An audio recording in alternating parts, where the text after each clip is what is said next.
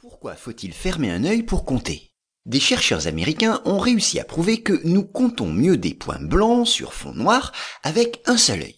Pour parvenir à ce résultat, ils ont demandé à 100 personnes de fixer des images sur lesquelles se trouvaient des points blancs sur un fond noir. Avec un outil appelé stéréoscope de Wheatstone, on leur a montré deux images à comparer au même œil, tantôt à un œil puis à l'autre. Les participants devaient alors indiquer s'ils pensaient que les deux images avaient le même nombre de points ou pas. Puis on a fait la même